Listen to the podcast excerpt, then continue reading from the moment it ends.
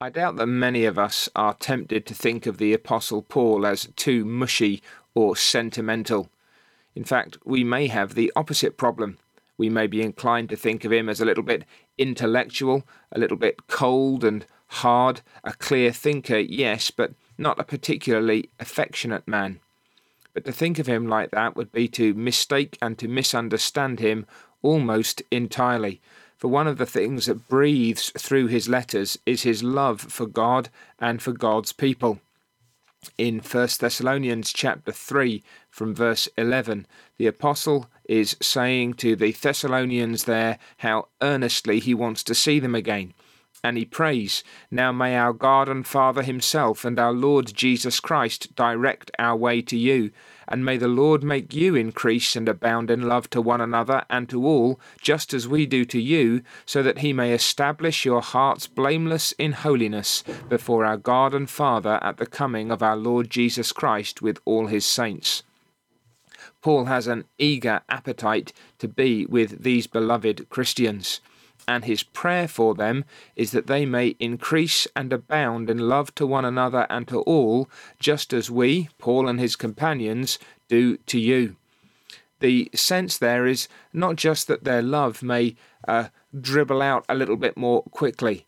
Paul has already spoken about the love that they have, but he wants the love that they already possess to increase and abound. He wants it to be uh, overflowing, abundantly gushing forth. He wants them to be marked by this almost extravagance of love to one another and to all.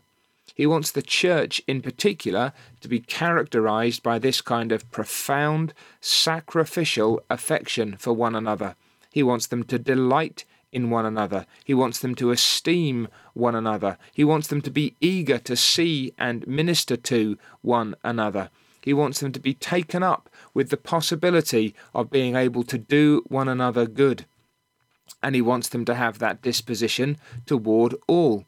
Certainly, I think he has in mind there all other believers, that whether they're in Thessalonica or passing through there, or indeed in some other place, the apostle has this very broad sense of the, the church of Jesus Christ as it is established in different places, and he wants each of these places to have a regard for the others, to know something about the ones that are nearby, to be able to make proper investments of prayer or financial assistance or whatever it may be.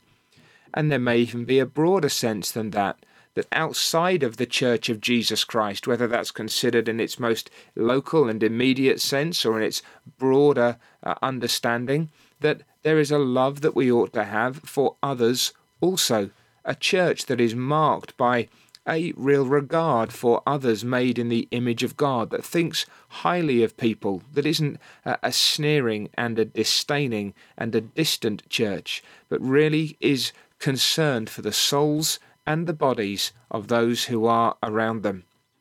And Paul says that your model in that kind of love can be me and my friends.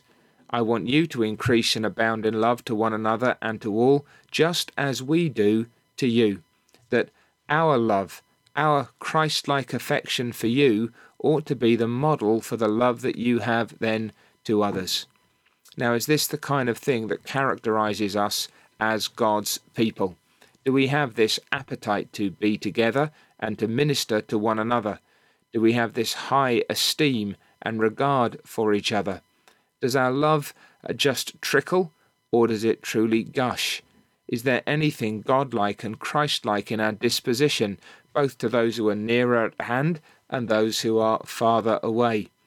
It can actually be easier to at least testify to this love for the people that we don't have to deal with week by week and day by day. But the love that a Christian has is a love, first of all, to one another in the immediate sphere, and then it spills over toward those who are further away and even those who are outside of the kingdom a, a different degrees of love, different expressions of love, different concerns in that love, but a, a characteristic love for other people. And one of the effects of that is to establish the heart blameless in holiness before our God and Father at the coming of our Lord Jesus Christ with all his saints. So these are things that we should be praying for ourselves and for others and actively cultivating, that our love may increase and abound.